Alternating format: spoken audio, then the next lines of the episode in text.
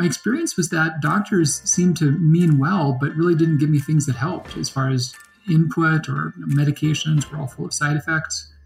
And it was it was health books that turned my life around. And from the whole experience, I learned that your experience in life is so so conditional upon just how you feel and how your body's functioning and how you feel about how you look. I mean, these are these are big things, and that improving that can happen through just information that's that's, that's applied well, and oftentimes not from things that people are receiving from the conventional world. Welcome back to the Essentially You podcast, all about reinventing your health with safer, cheaper, more effective natural solutions and powerful lifestyle changes so that you become the CEO of your health. I am your host, Dr. Mariza Snyder. Today, we are talking to Dr. Alan Christianson about resetting your metabolism and the benefits of resistant starch. Now, if you've never heard of resistant starch, I want to tell you a little bit about it before we jump on in. So, do you ever feel like you're constantly running low on energy? Well, the good bacteria in our body live on good food, just like us. So, we have to treat our bodies the right way in order to get that energy that we need to live our life to the fullest. And that is where resistant starch comes into play. See, in order to understand the full impact of resistant starch in our life, we need to prioritize the importance of our gut health. See, as you know, our gut health plays a major role in our overall health, including our energy. Specifically, the bacteria in our gut not only help with digestion, but they help to supply us with multiple nutrients that we need to create energy. The fact of the matter is that when you keep your gut happy and those bacteria happy, you benefit all areas of the body, including your metabolism and your energy levels. So that's why today we are looking at your energy by including resistant starch into your diet and making sure that we keep your gut and your bacteria happy. But before we jump into our very real conversation about the benefits of resistant starch, energy, and metabolism, I want to take a moment and invite you to reach out specifically about the Essentially You podcast. I would love to know what are you thinking about this podcast? Because we are constantly shedding truth on how to eat for your body, how to work your hormones, and how to create really powerful lifestyles. So, what I want to know is are we touching upon the topics that are relevant to you personally? Now, since we started the podcast, I have received hundreds of emails and messages on social media, particularly Instagram and Facebook, from amazing women like yourself who are adopting the advice and the recommendations shared in these episodes. And I am beyond moved and grateful to hear from you. I love being on this journey with you, and I hope you can feel that. Now, you can reach out to me by connecting with me on Instagram at Dr. Mariza, that's at D R M A R I Z A, or heading over to my site at drmariza.com slash episode 34, or by simply reviewing this podcast on iTunes or wherever podcast platform that you like to plug into.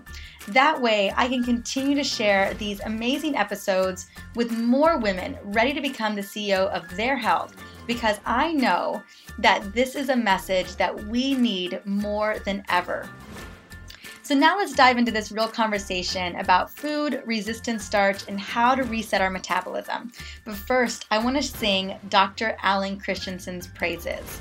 So, Dr. Alan Christianson is a naturopathic physician who focuses on Hashimoto's thyroiditis and natural endocrinology.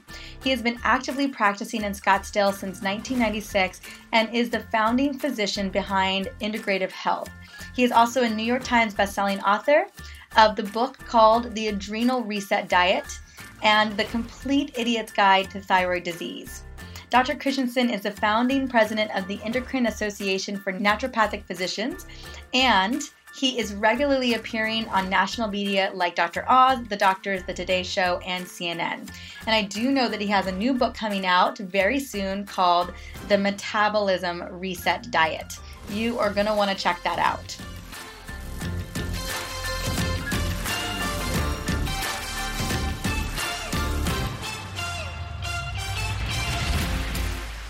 Welcome to the Essentially You podcast, Dr. Alan Christianson. I am thrilled to have you here with me today.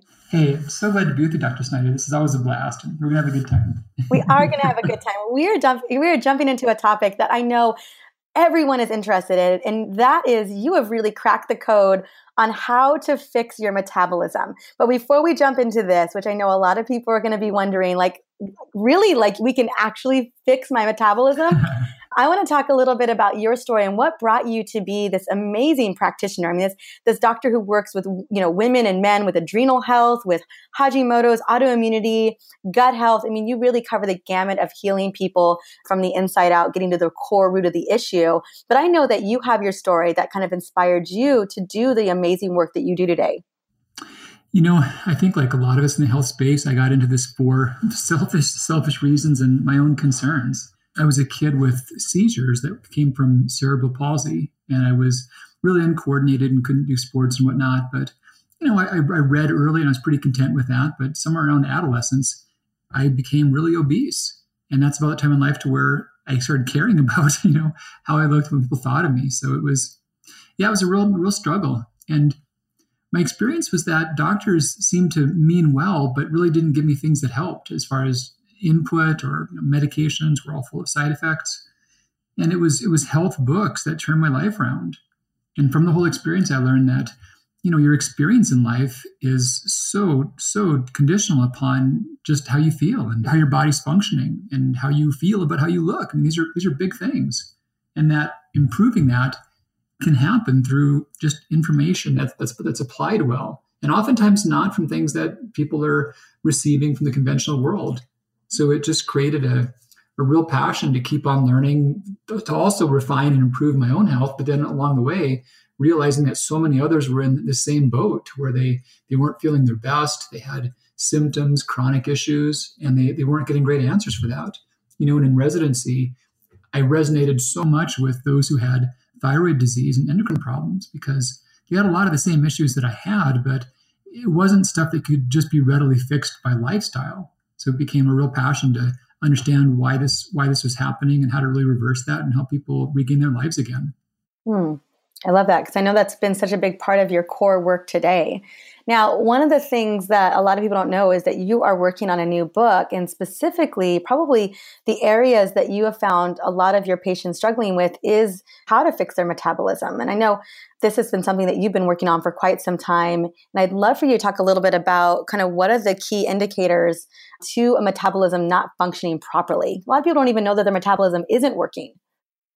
You know, somewhere along the way, we got the ability to measure pretty accurately just how much fuel your body burns at rest. And there's there's many people who say, "Hey, I've, I've struggled with my weight, and I, I eat good food, I am active, but my, I, I just can't drop I can't drop pounds, or I keep holding on to body fat, or if it does come off, I've got to starve myself to make it happen." And in the clinic, when I started measuring the rate of metabolism amongst people, what I saw was that there's many to where it was a half or a third of where it should have been. I mean, their body was just not burning energy properly. And it didn't matter how hard they tried, they really were not getting results. And you know, in medical school, I had a lot of a lot of sessions in which experts came in and basically trained uh, on us, instilled in our brains that when people told us that they could not lose weight, that essentially they were lying, that they essentially they weren't trying as hard as they said they were. And I, have seen firsthand, you can measure it, and there's many to where no, there's there's a problem. And until that is shifted, they've only got one of two options, one of which is to just starve, which is not an option. You know, they're going to feel miserable and they're going to be malnourished. And the other one is to eat an adequate amount of food, but still keep on having issues with the weight.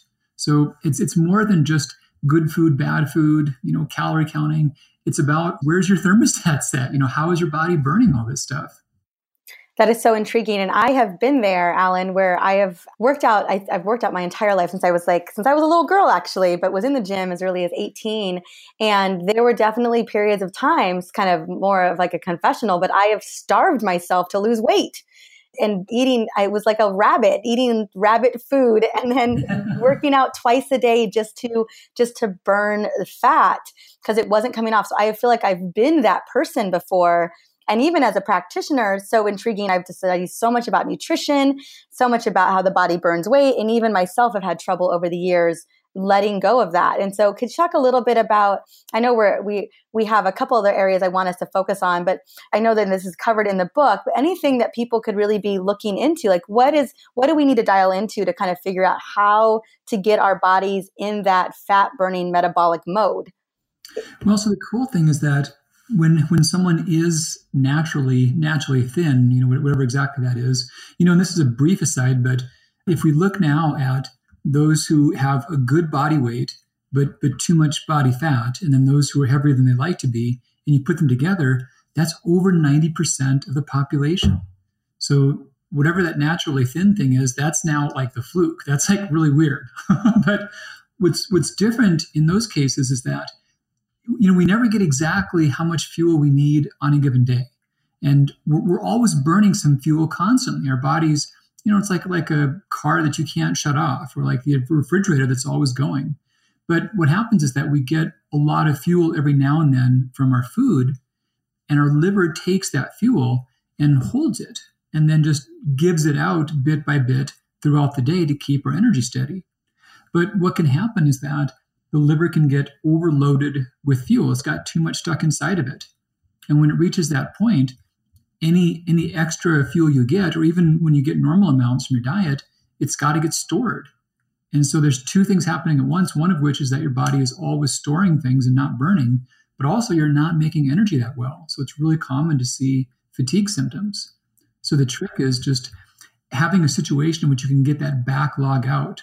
And it's it's some combination of just more fuel than the body needs, but it's not not just that because there's also there's a higher demand of nutrients on the liver to function properly. And in the absence of them it can't really burn much of anything. And then the third facet to it is we've got so many environmental toxicants that build up within the body and within the liver. They also change how it makes fuel. So something about just too much fuel and, and too little nutrients and too many toxicants and i and i prefer the term fuel because you know it's not even anymore about fats carbs ketones stuff like that collectively, all those things equal fuel to your liver. They all break down to the exact same compound and they're all used in the same ways. I want to talk a little bit about the liver because what we're hearing, I know if I was a listener, I was like, okay, well, the liver is where I need to focus my attention. Because you're right, mm. absolutely. At the end of the day, everything is breaking down into fuel. Your liver is working it out. And so, how do we start to connect with what's going on with the liver? How can we begin to support our liver clearly with the toxins coming in that's a whole nother ball game but even just with the fuel that we've got coming in are there some things that we can look at on a day-to-day basis to really ensure that our liver is allocating that fuel appropriately and not holding on to it yeah so a couple of the biggest variables are how much of our are we consuming of protein and fiber relative to those fuel sources mm-hmm.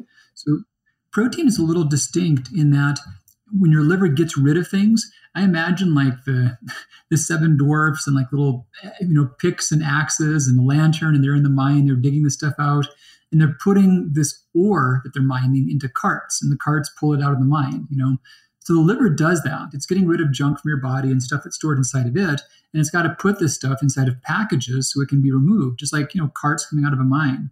Well, those packages are, are really amino acids primarily. They're some of the some of the ones that we often can't form that we have to get from our diets. So one pitfall, and people see trying to lose weight, is that if they just cut their food intake a lot, they may end up shortchanging their liver's ability to get rid of wastes by having too few amino acids. So, so one trick is getting an adequate amount of quality amino acids in the mixture. The the other big one is is the fiber content. And fiber is something I'd love to talk a lot more about because we treat it as a thing, but it's really a category. You know, it's not so much how much fiber do you get, it's the diversity of fiber that you get. And if you get a good diversity of fiber, a nice a range of types of fiber, what happens is a lot of waste that your liver does start to send out can get trapped by fiber in the intestinal tract and taken out of your body.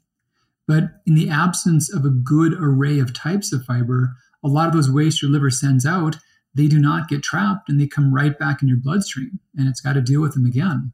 Hmm. So, real quick, um, for those who didn't know what the amino acids are, those are proteins, and making sure that we get all of those good proteins. But let's talk about let's talk about fiber because I know this is a big part of your book as well, and a big part of what you've been discovering. And one of the things, just I want to acknowledge, is that a lot of us are not only are we not getting a variety of fiber, but we're just really fiber deficient overall. Yeah, yeah, big problems both ways. So it's a funny thing. I think that most people fall in one of two camps. Either they're just on a standard American diet, or they're on one of the popular current diets. And the pitfalls about the standard American diet is that whole issue you brought up about just total quantity of fiber. You know, we we probably need at least 40, 50 grams per day, and most get fewer than 10 if they're on a typical diet. And then the other pitfall is that many, many of us pay attention to, you know, popular diets and ideas that are in the media. And we often end up getting on, on diets that are based upon that are defined by exclusions. It's a diet of stuff that you don't eat. You don't eat this or you don't eat that and that's how it's really built. And the pitfall is that there's there's so many things that are, are should avoid just junk food and processed food and twinkies and big macs and all these non-food things but but there's a pitfall of avoiding too many categories of, of real foods because many categories, especially plant derived categories of foods, they've got distinct types of fibers. And we can end up losing out on these whole swaths of types of fiber that feed various types of flora and serve various things to help the liver in its detoxification processes. So this whole fad of carbs are the devil. We are we're probably shooting ourselves in the foot. totally. You know there's like two two completely contradictory conflicting ideas that have converged. One of which is that everyone gets how the gut flora is important and we, we need these good bugs to make everything work. And, and yeah there's been this idea that carbs are the devil. And it's almost like let's make a beautiful garden but let's not use water. That's so true. It sounds like california. So it's hilarious so yeah, there's there's all these indigestible fragments of carbohydrate that feed our good bacteria. You know, and you can look at the whole cycle of food production to where at some point way back when we ate a lot of foods that were just minimally processed. But then they started realizing that if you if you took grain products and took away a lot of the fibrous portions of it, they lasted longer. They had a greater shelf life, and they also had you know that people often preferred the taste or the color or whatnot. So they got more and more refined. But the reason they had a longer shelf life is because there was a lower amount of nutrients and bacteria, things that would rot the food, couldn't really process it very well. And that's true of our bodies as well. You know, we we need to have things that feed our bacteria. They're such a big part of digestion. No, I absolutely agree. So let's talk a little bit about, you know, we, you talked about some of the, we didn't get into the exact trends or what are going on right now, but definitely exclusion. I always call it nutrient splitting. Like we're removing something, you know, in these fad mm-hmm. diets. But you're talking specifically even, you know, about the different types of fiber. Um, and it's one thing for us to just get fiber into the system, but there are specific fibers that we really need to be consuming to fix the metabolism and help support the liver. Yeah, the one that has excited me the most for the last probably decade and a half is a thing called resistant starch. And it's pretty cool. And I should go a little deeper into how we define fiber and carbohydrate to make sense what this is. So fiber is something that doesn't give us any any food value directly. We can't really, you know, we can never gain weight from it. And carbohydrate doesn't have any as a category does have food value. We do get calories from that. We do use insulin to process it. So resistant starch is kind of a kind of a category buster. You know, it has the property of giving us some food value, but it does not require insulin or other glucose regulating hormones to process it. And it does also have dramatic effects upon feeding the flora. You know, there's so many situations in which keeping your blood sugar steady is the key to good weight and good brain health and longevity and disease prevention. And the more it goes up and down, the more the more sick we become. Even autoimmunity or adrenal changes, they're all things that can be worsened by erratic blood sugar. And the single worst situation of blood sugar regulation is probably a thing called glycogen storage disease. That's a genetic disorder. It's kind of rare, but people who have it, I talked about how your liver holds onto fuel and then doles it out as your body needs it.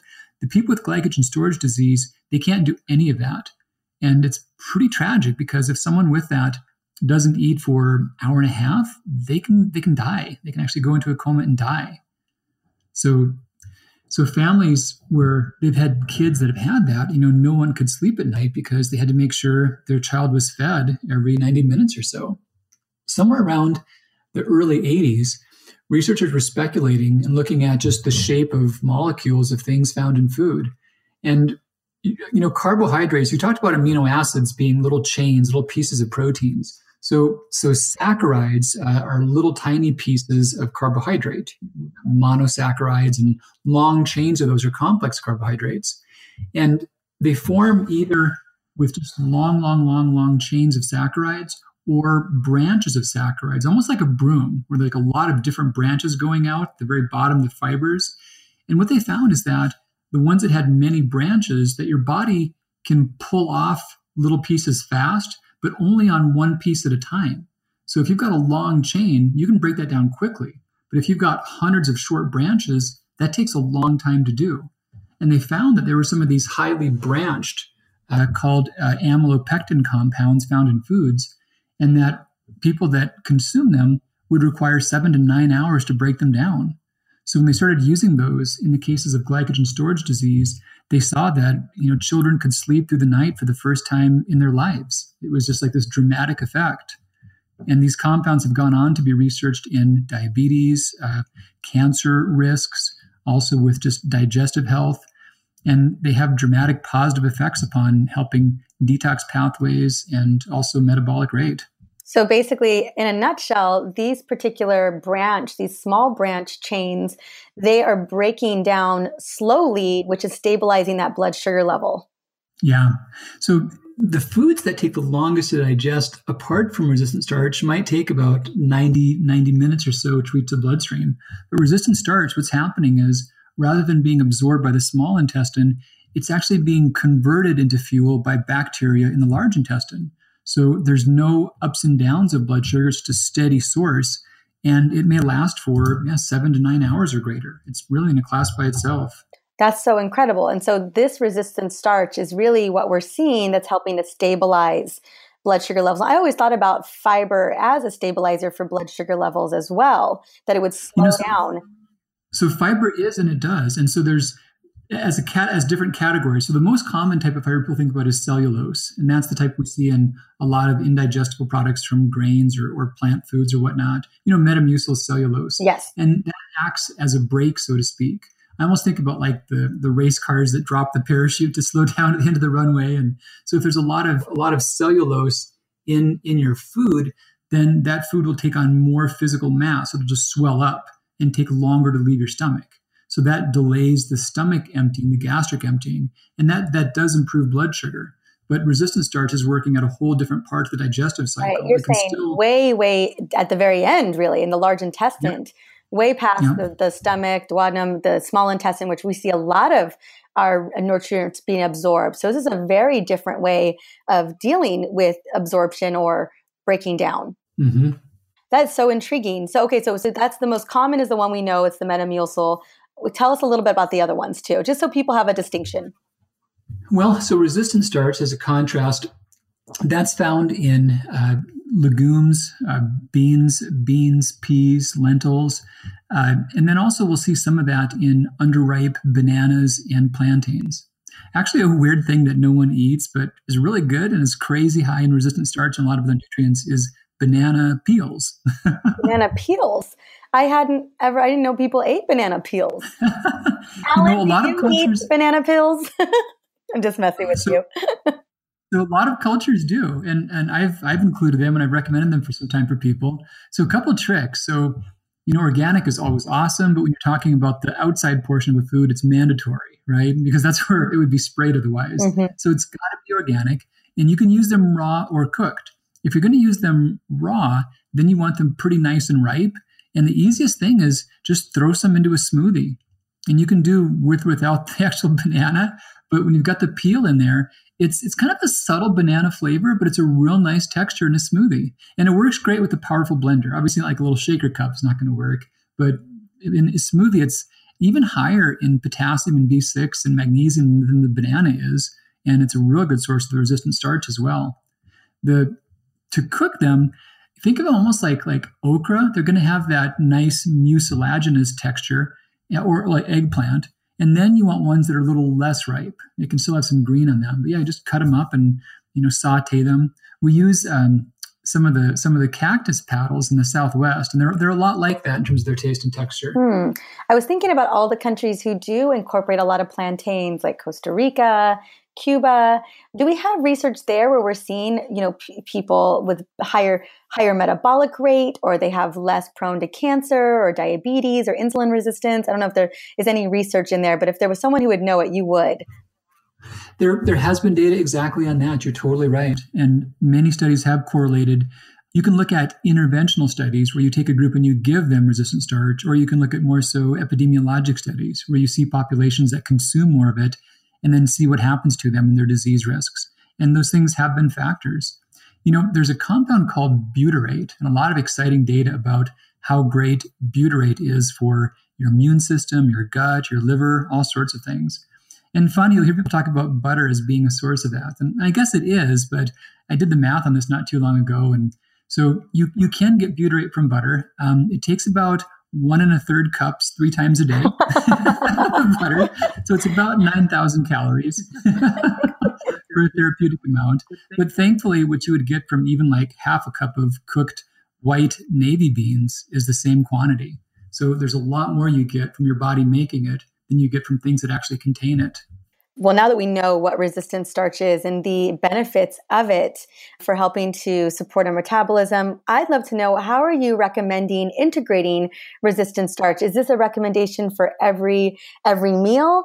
And then even in that, Alan, are you recommending as well any type of you know, I don't know what your thoughts are. This is kind of a separate topic altogether, probably a whole different podcast. But what are your thoughts around fasting? Do you recommend any fasting or a certain period between meals? What does that look like for you and for your patients?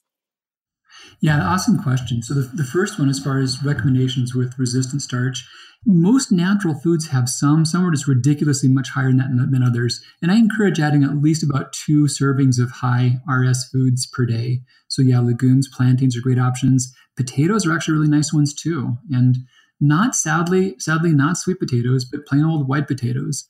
They they lose a lot of RS when they're baked and obviously fried. Not not good for lots of right. reasons. boiled, boiled, they're great in that. And funny thing, when you boil them and have some leftovers, and then refrigerate them and warm them up and refrigerate them again, they keep making more and more of it. So that's that's a cool way to get a bunch of it. So leftovers. So you have permission, permission to do leftovers. So yeah, I was just actually doing some research on sweet potatoes, and they are they're a completely different plant. So yeah, mm-hmm. a lot of people don't know that. So thanks yeah. for addressing. So I was going to ask you that. I knew the answer, but I was going to have you answer that. But thanks.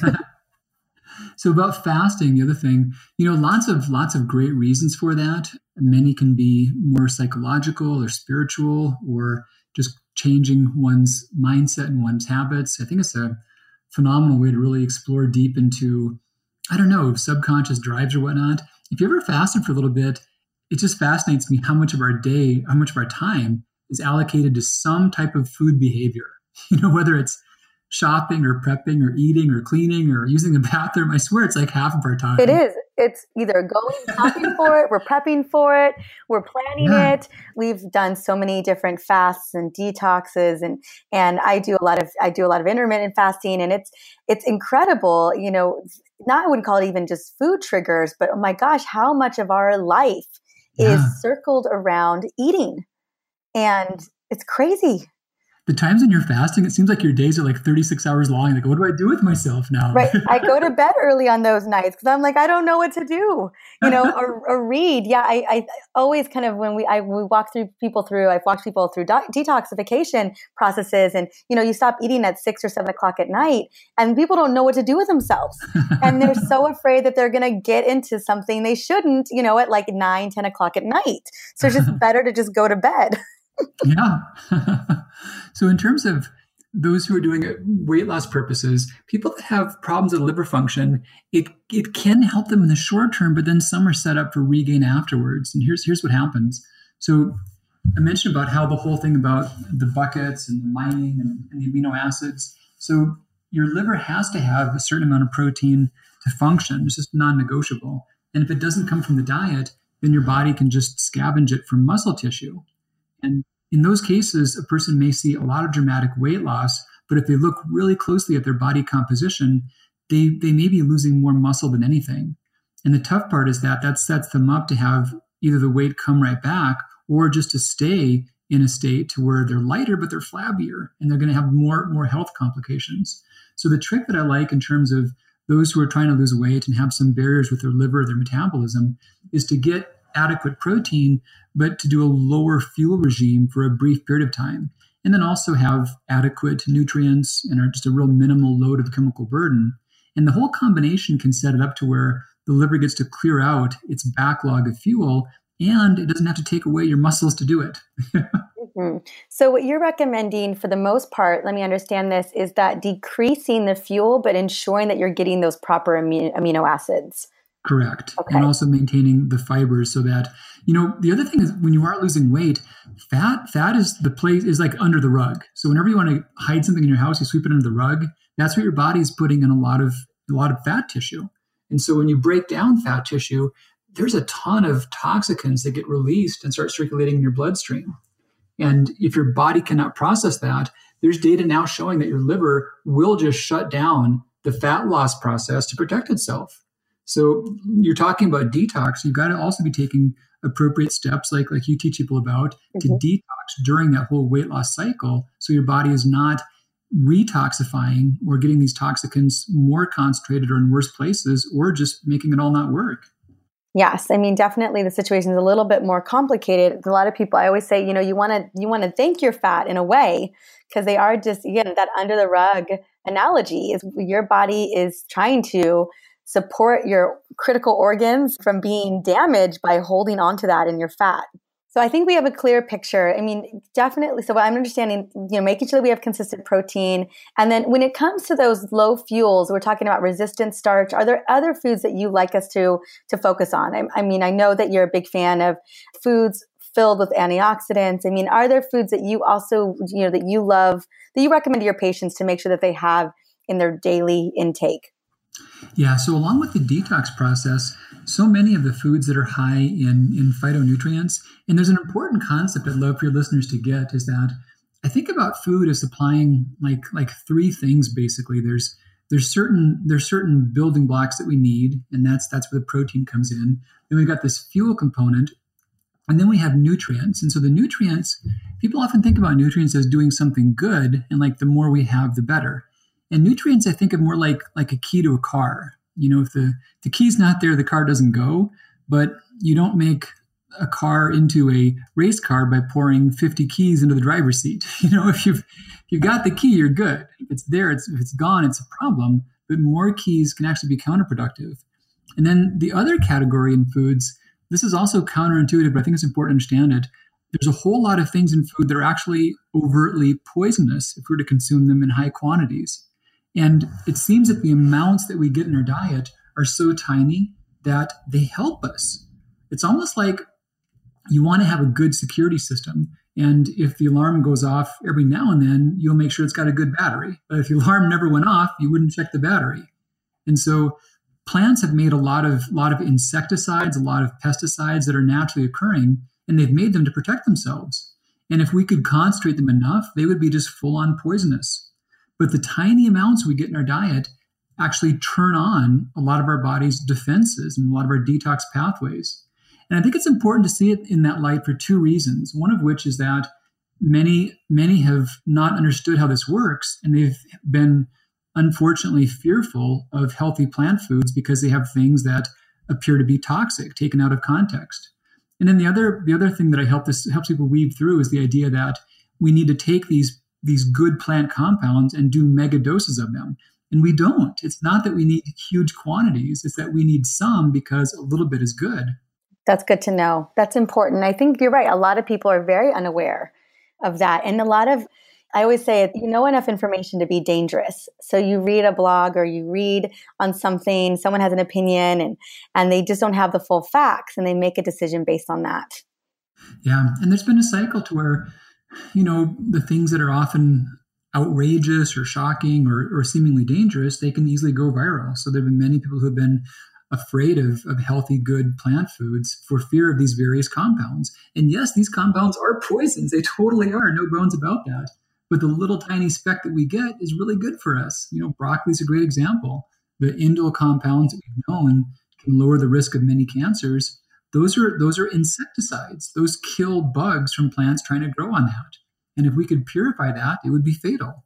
But the little specks do wonderful things for our liver and our body's own internal antioxidant pathways. So, take home real quick is to eat broccoli. eat, eat broccoli. And honestly, there are no plant foods that you can buy that are going to hurt you. You know, there, there are certainly things that people can be allergic to, and there's unique cases. But a long time ago, we figured out what's safe to eat and what's not. Well, and I love that you are doing a lot of research right now to to kind of overcome that fear because gosh, all of these plants, I mean, I can't think of the cruciferous family alone. I mean, the broccoli, the the kale, the Brussels sprouts, cauliflower. I mean, oh, there's are so, there's so many benefits to these foods and people are avoiding them because they're afraid of the oxalates or, you know, so I'm really grateful that you are addressing that. You know, I'm, I'm a big fan of plant based eating. I'm like, eat plants. And, you know, people, I think people are just looking for a reason to not eat them. They're like, oh, well, I heard this thing that this plant isn't good for you anymore. I'm like, that's all, it's not true. I mean, it is true, but it's not enough true. Oops. The very last minute of my interview with Dr. Alan Christianson got a little bit garbled, so I want to personally take a moment and quickly share his amazing gift with you today. I am so grateful to have Dr. Christianson on here today sharing his research and wisdom around this topic of resistant starch. It really gets you thinking about the benefits of starch and vegetables that may have felt like they were off limits before. I'm sure there were moments in the conversation that I had with Dr. Alan Christianson where you were thinking, huh, I didn't really know I could eat that food anymore. But learning that it's phenomenal for gut bacteria, for your gut health, and for your energy and metabolism. So I'm just really grateful that Dr. Alan Christianson came and shared that information with us. Now, the generous gift that Dr. Alan has brought to us is his ultimate guide, The 15 Types of Fiber. It's a great resource for understanding the benefits of fiber and how it works in the body. And you can grab this free guide by going to the show notes or by going to drmariza.com slash episode 34. I really want to encourage you to grab it, especially if this is an area that you're still not clear on and you want a little bit more clarity. Well, thank you so much for stopping by and listening in to the Essentially You podcast. My next episode is with my dear friend and hormone expert, Nicole Jardim. She is my New York sister, and we're going to be talking about syncing your menstrual cycle with your life. Now, you're not going to want to miss this hot topic, and she just makes it feel so easy. There were definitely a lot of aha moments for me. Well, as I mentioned earlier on the show, my goal is to spread the word about the Essentially You podcast. And the best way to get the word out about this podcast and all of these amazing episodes is through you. I would love to hear from you about what you want more of on the podcast. So take a moment and rate and review the Essentially You podcast on iTunes. That way, I can continue to serve you and other amazing women who are ready to become healers in their own home. Until the next episode, have an incredible day.